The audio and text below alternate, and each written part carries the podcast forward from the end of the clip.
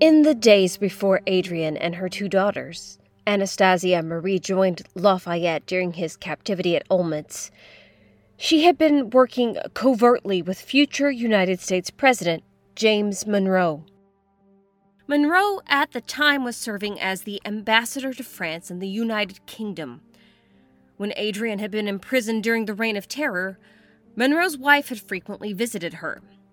But Adrienne knew the only son of one of the most hated men in France, or at least on the part of those in power, would be harmed. She knew all too well the cost of the Reign of Terror. Many members of her immediate family had been sent to the guillotine and buried in a mass grave. And so it was Monroe who helped secure a U.S. passport for George Washington de Lafayette under the name Georges Motier. She chose to keep the aristocratic family name off of her son's documents. But in a letter she wrote to Washington in French, she signed her own noble name Noailles Lafayette. Lafayette joked that she knew her maiden and married names meant certain death, but Adrienne refused to back down. In the U.S., George Washington did take the young man under his wing, but was nervous and, and, worried about the perceived betrayal to the new French government, or really lack thereof. Washington sent his namesake and godson to live briefly with Lafayette's friend, Alexander Hamilton. Eventually, he would end up in a home owned by Washington where he would finish his studies at Harvard. Monroe had had many successes in freeing imprisoned Americans in France, and after much research, he learned that Hartford, Connecticut had named the Lafayette family as American citizens. As it turned out, he was able to get her an American passport under the name of Mrs. Motier. Monroe was going to be able to get all of them out, save, of course, for Lafayette, who remained imprisoned in Olmütz, but Adrienne stunned them all when she refused. No. I too am going to Olmütz, she replied. This is God's Favorites, a history podcast. The Marquis de Lafayette, Episode 4. George Washington had remained pained about the cost of neutrality in France, so he handled George Washington de Lafayette, or George Motier as he was now known, delicately. He worked alongside Massachusetts senators, telling them it was a matter of safety to keep Motier's identity secret. But Washington assured all that he would pay any and all expenses related to the young man's housing and education. For prudential motives, as they may be related to himself, his mother, and friends whom he has left behind, and to my official character, it would be best not to make these sentiments public, Washington wrote. Washington was also becoming more aware from intelligence how terrible the conditions at Olmütz really were. He learned of Angelica Schuyler Church's attempt to break Lafayette out and of the torture that some prisoners were receiving. And it must have been hell to know Lafayette was there, but Washington had decided long ago that his allegiance was to the newly founded United States, and he knew to get involved with France's political situation could prove to be their undoing. But if there was one aristocrat who could fight back, it was Adrienne. The situation was dire, and yet Lafayette found the whole of her strong headedness slightly amusing. Before heading to Olmütz, she had attempted to get back the belongings of her family's estates. She had become something of a legal expert, and now she was writing to protest the conditions of Olmütz, even writing to the Austrian emperor, signing every letter with her aristocratic signature. But despite the fight in her, Adrienne was becoming ill in prison.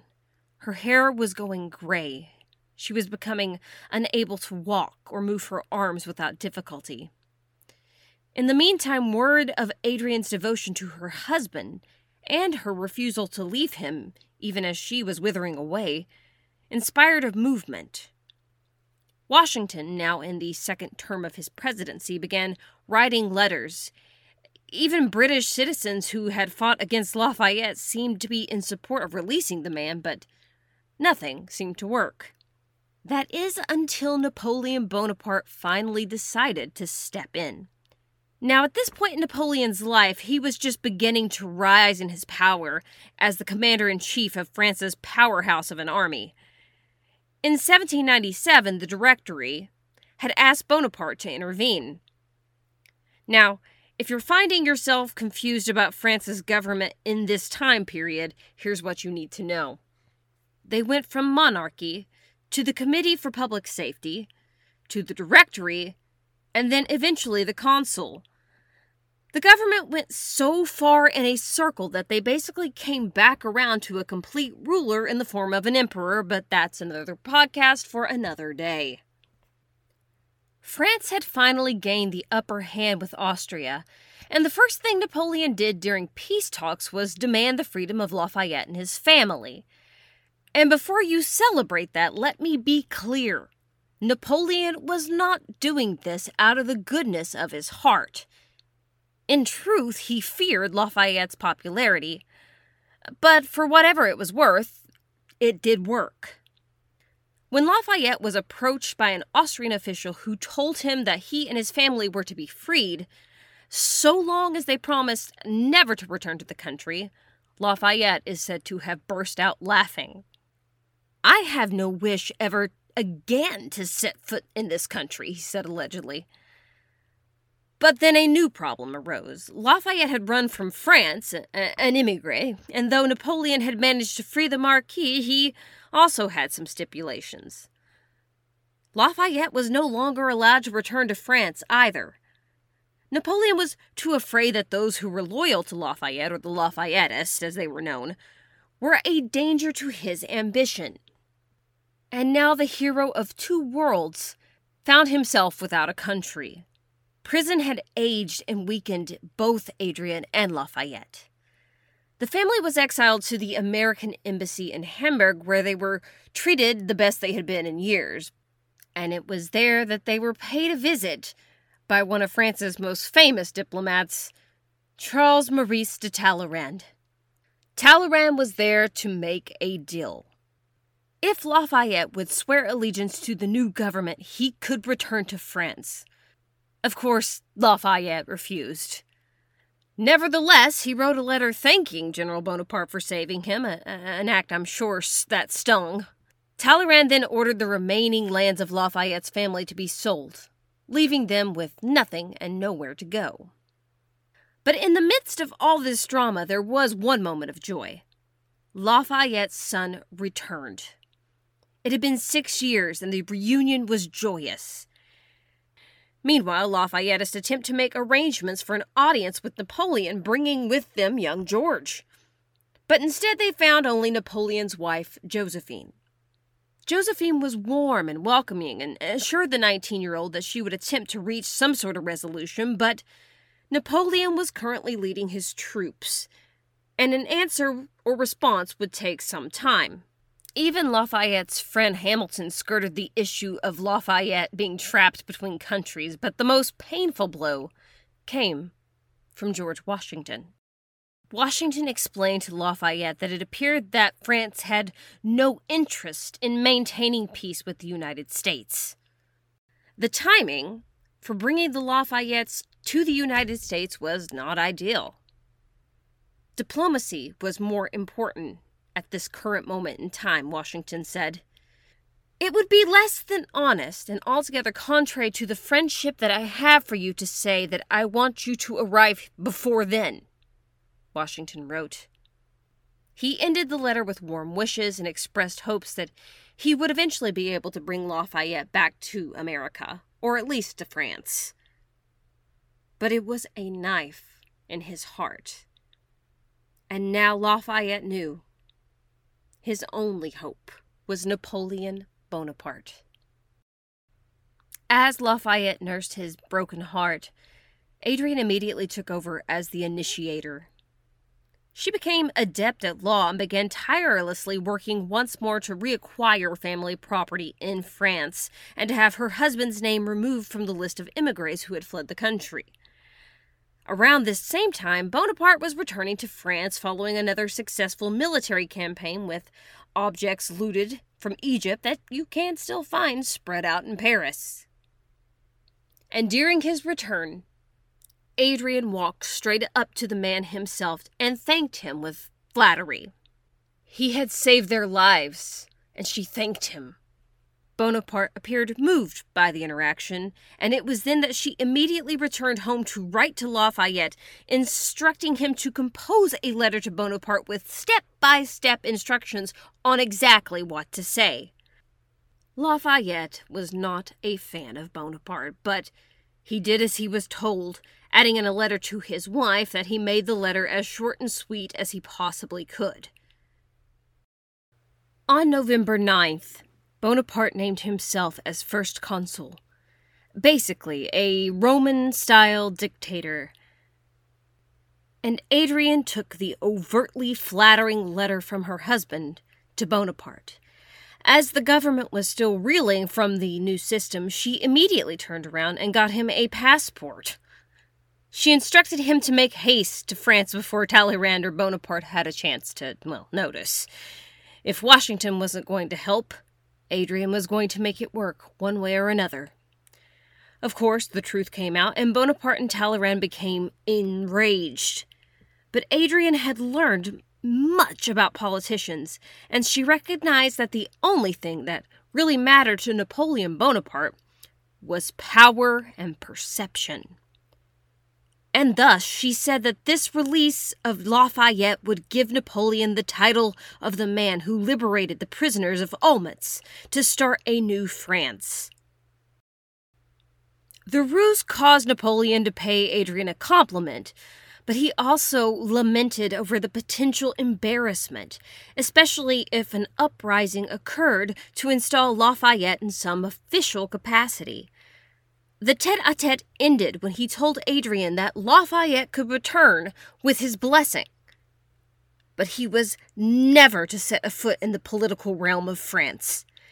If those directives were followed, he would eventually restore Lafayette's citizenship. Adrienne promised that Lafayette would remain quiet and spend his later years as a farmer. The men may have been at the front of the revolution, but Adrienne was the one making the moves in the back. Back in France, Lafayette was basically exiled to Lagrange, and it was there that he learned horrible news.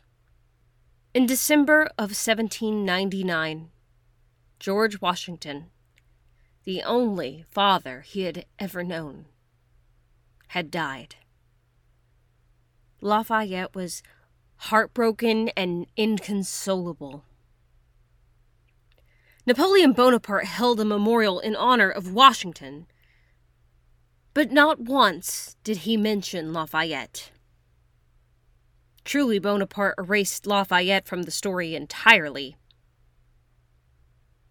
Thanks in part to Lafayette staying out of view during this very public memorial, Bonaparte eventually removed Lafayette's name from the list of emigres.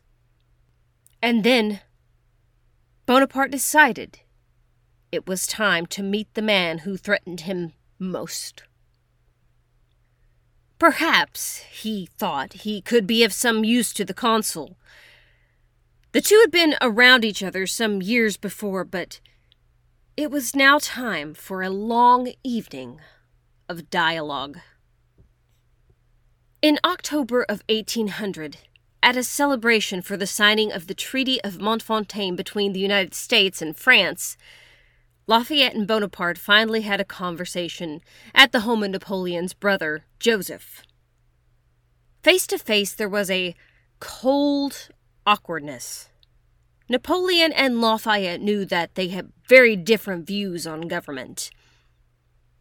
It didn't stop Lafayette for asking for more of his colleagues to be allowed back into France, and despite their differing viewpoints, Napoleon offered Lafayette the opportunity to join the Senate or become ambassador to the United States.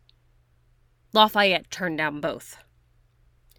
I am too American to go to America as a foreigner, Lafayette explained famously. Napoleon was concerned that Lafayette thought him a despot, and, well, his instinct was spot on, but Lafayette had long learned the delicacy of this situation and knew his only protection was in his silence. And just as George Washington longed to farm and sit under the shades of his trees in his twilight years, Lafayette decided to do the same. And he excelled at agriculture. He modeled his chateau at Lagrange after Mount Vernon. Agriculture turned out to be something of a distraction from the political landscape that he was watching unfold. Napoleon was going to become something of a monarch himself, and in 1802, millions of Frenchmen voted to name Napoleon consul for life. Effectively, a, an emperor under a slightly different name. And of those millions of votes, the majority in favor of Bonaparte's ascension to power, there was one that stood out. Lafayette had voted against Napoleon. A strong but dangerous no. Despite remaining out of the public eye, he was still standing in his principles. Adrienne, in the meantime, had managed to slowly collect some of their property and money back. Their lives had returned to something somewhat normal. But a surprise visit from James Monroe caught the Lafayette family off guard when they learned that Napoleon had reached out to make a deal with Thomas Jefferson, the current President of the United States. It was overwhelming because Jefferson and Napoleon had been in a standoff over the Louisiana Territory for a very, very long time. But in a move that shocked most, Napoleon offered to sell the land to Jefferson for an incredibly cheap price. The Western world was providing many an issue for Napoleon, and the money, he figured, could be used to fund his European conquests. But rest assured, Napoleon will get his own series on this podcast as he happens to be a personal favorite of yours truly. Jefferson offered Lafayette land in the States, but as his family expanded to include grandchildren, he told Jefferson that he intended to stay. He turned down more offers from Bonaparte, including the Legion of Honor, pointing out that he was keeping his end of the bargain by staying out of politics and staying retired. This rejection did not go over well. George Washington de Lafayette had joined the army, and Napoleon took his anger out on his enemy's son. Every promotion was blocked, even after George was injured, saving Bonaparte's life. The pettiness ran that deep. Adrienne and Lafayette now frequently fought, disagreeing with almost every decision her husband made, but Lafayette was aging and had suffered a leg injury that, even though it had healed, often remained very painful. He wanted to live in peace, but it was proving more and more difficult. In 1804, the Haitians overthrew the French during their own revolution, marking the world's most successful slave rebellion. And despite the loss, Napoleon decided to focus his full attention on his power in Europe, crowning himself, quite literally, emperor. He put the crown on his own head. Sometime later, Lafayette received more horrible news, no doubt some months after the fact. His beloved friend of nearly 30 years, Alexander Hamilton, had been shot killed by Vice President Aaron Burr in a duel in New Jersey. It was no doubt heartbreaking, but Lafayette reached out to Thomas Jefferson. Despite the constant feuding and bickering between Hamilton and Jefferson, he was certain the death hurt Jefferson as well. As author Mike Duncan writes in his book Hero of Two Worlds, most of Lafayette's friends were now buried in the ground. He was getting older.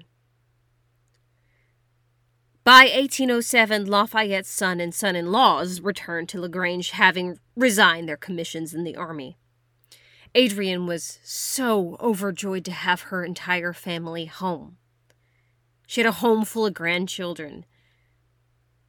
And then, in late August, she began developing pain, mostly in her stomach. She could not keep down food or water. The family took her to Paris for immediate care, and Lafayette refused to leave her side. She often spoke to Lafayette in delirium, making no sense, but he played along and conversed with her. Just after midnight, on Christmas Eve, 1807, Adrienne opened her eyes and looked lovingly at her family. I am not suffering, she whispered to comfort them. But her last act was one of love. She turned to her husband, Lafayette, the man she had adored her entire life from the time she was a young bride until now on her deathbed. She stared at him with love in her eyes, smiled bravely, and whispered, Je suis tout à vous. I am eternally yours. She then closed her eyes for the last time. She was only 48 years old. Adrienne's death nearly destroyed Lafayette, yet another loss in his life Writing to a friend who had been a fellow prisoner in Olmütz, Lafayette said, You have always seen me able to overcome circumstances. Today, circumstance is stronger than I. After her death, he left her chamber untouched and would often take refuge inside for hours. Picpus Cemetery had been a mass burial ground for victims of the reign of terror. Among the piles of the dead, somewhere, were Adrienne's mother, one of her sisters, and her grandmother. Lafayette chose to bury her in a corner, knowing she would be close to her family. He thought he was beaten. He just wanted to go back to his simple life of solitude. He was done with politics. Yes. But you see, politics were not done with the Marquis de Lafayette. God's Favorite is a bi weekly history podcast where we look at some of the people who were God's favorites or at least thought they were. Join us in two weeks as Lafayette returns to America to help wrap up the war at Yorktown. Sources for today's episode include Lafayette by Harlow Giles Unger, Hero of Two Worlds, The Marquis de Lafayette in the Age of Revolution by Mike Duncan, History.com's biography on Lafayette, the Providence Journal's article on Lafayette at Brandywine, David Clary's adopted son, Washington Lafayette, and the friendship that saved the revolution. And remember, you can always follow us on TikTok over at my account, Melissa Fairlady, or hang out with us over on God's Favorites, a history podcast on Facebook. The show is written and produced by me. I'm Melissa. Special thanks to those on Patreon who make it possible for us to buy our resources and help support authors, and of course, costs for streaming and distribution. You can find our Patreon under God's Favorites, a history podcast, and the link is in my TikTok bio. Can't wait to pick back up with this story. See you later, friends.